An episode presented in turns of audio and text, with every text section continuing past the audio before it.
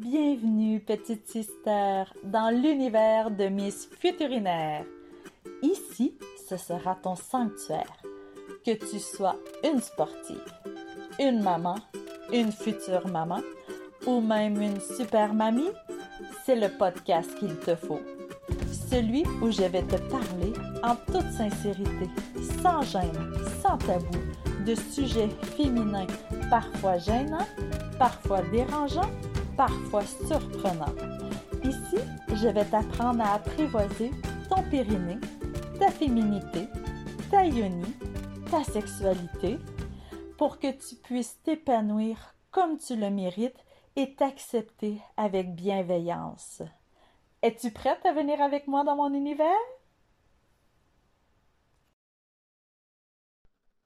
Pour commencer, je vais te parler un petit peu de mon histoire.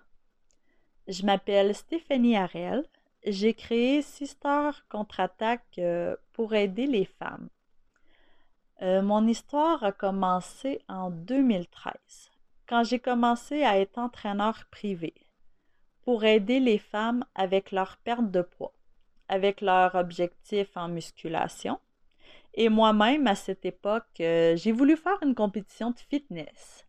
Je voulais avoir le trophée de Miss Fit Univers, mais j'ai fini avec celui de Miss Fit Urinaire, d'où le nom de mon podcast. Ça a été euh, une période un petit peu moins intéressante de ma vie euh, quand j'ai commencé euh, mon parcours en entraînement parce que je me suis vraiment formée le mieux possible pour connaître mon corps, connaître tous ses muscles. Mais il y a une petite partie de muscles dont on m'a jamais parlé lors de mes formations. C'est le plancher pelvien, le périnée.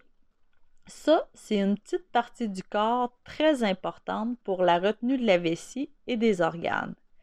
Puis quand il n'est pas fonctionnel, ben on se fait pipi dessus. Que j'étais très fière. On voyait mon six-pack à travers mon t-shirt, mais en bonus, j'avais toujours des fuites urinaires parce que je savais pas contrôler euh, cette petite partie de mon moi-même. Alors, euh, un jour, euh, j'étais rendue à la, je sais plus commentieème fois, à aller à la pharmacie pour acheter encore une boîte de protège dessous. Là, je marchais avec ma boîte vers la caisse, puis je passe devant un allée où que je vois les couches Téna pour les femmes plus âgées. Là, j'ai vraiment eu un choc.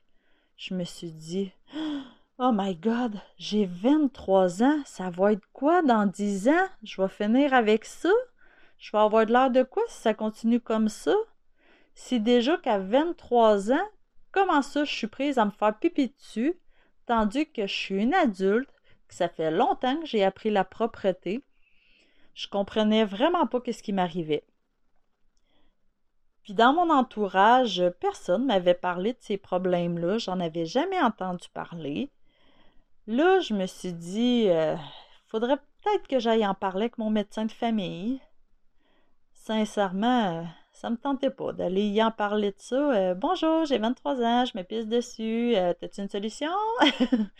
je me sentais vraiment gênée. Puis c'est peut-être moi qui n'étais pas normale aussi, ou peut-être que c'était normal, euh, j'en savais rien. Alors, euh, j'ai décidé d'aller voir mon ami Google. En allant voir mon ami Google, ben, j'ai découvert qu'il existait des rééducations périnéales. Alors, j'ai fait ma rééducation et fini les fuites! j'ai été tellement soulagée, tellement contente de me débarrasser de ma boîte qu'après, je me suis dit qu'il fallait vraiment que je partage ça, que j'en parle, que je trouve une façon qu'il n'y ait pas d'autres femmes qui se sentent aussi mal prises que moi. D'autres femmes qui pensent que c'est normal que si on vient d'avoir un bébé, c'est normal de se faire pipi dessus, que plus qu'on avance dans l'âge, que c'est normal qu'on porte des couches, puis que même qu'avec l'entraînement, c'est ça qui m'avait le plus frappé, qu'avec l'entraînement, ça l'arrivait aussi. Je m'étais tellement entraînée fort, mais pas de la bonne façon à ce que j'ai découvert. Euh, même si je m'étais formée en musculation, je comprenais pas le pourquoi que ça m'était arrivé. Puis en faisant des recherches, euh, j'ai découvert aussi qu'il y avait beaucoup de femmes euh, que ça leur arrivait, soit qui s'entraînaient en crossfit, en gymnastique, en jogging, en course en trail, en équitation, puis j'en passe là, que ça leur arrivait ces choses-là, autant des adolescentes que des jeunes femmes, même dans toutes les tranches d'âge. Fait que là, j'ai vraiment décidé, il faut que j'aille me former pour être capable de les aider. En plus des entraîner, je vais pouvoir leur montrer à entraîner leur plancher pelvien par la même occasion pour qu'ils soient fonctionnels puis qu'ils s'en servent de la bonne façon.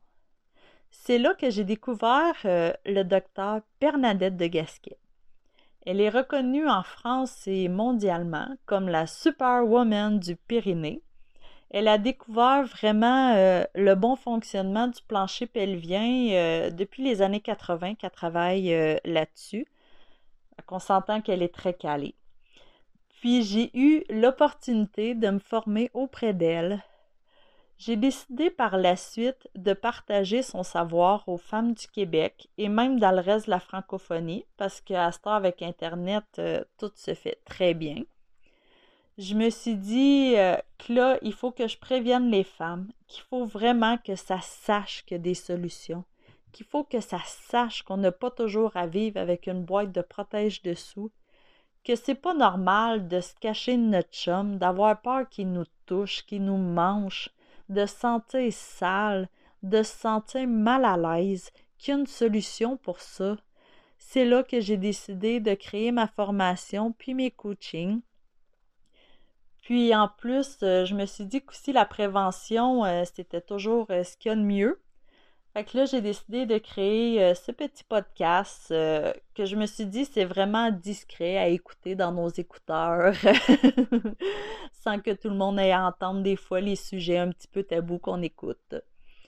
Alors, j'ai décidé de t'offrir une saison de huit épisodes que je vais sortir tous les jeudis.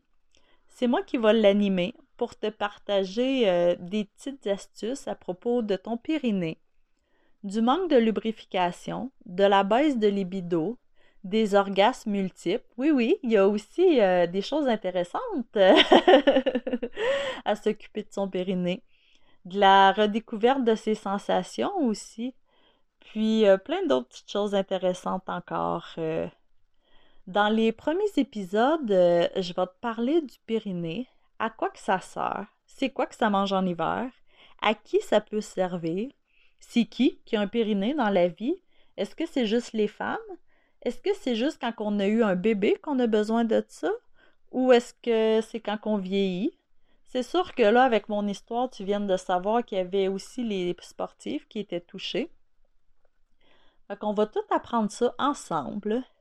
Aussi, je veux vraiment ouvrir la conversation sur ce sujet, que tu le partages avec le plus de femmes possible dans ton entourage, pour être certaine qu'on vive bien et heureuse dans une paire de bobettes toutes propres. que même si c'est un sujet tabou, qu'il faut qu'on en parle. Fait que si j'ai un petit peu attisé ta curiosité, ben je vais être très contente de t'en reparler jeudi prochain dans mon premier épisode. Je te souhaite une superbe journée et bye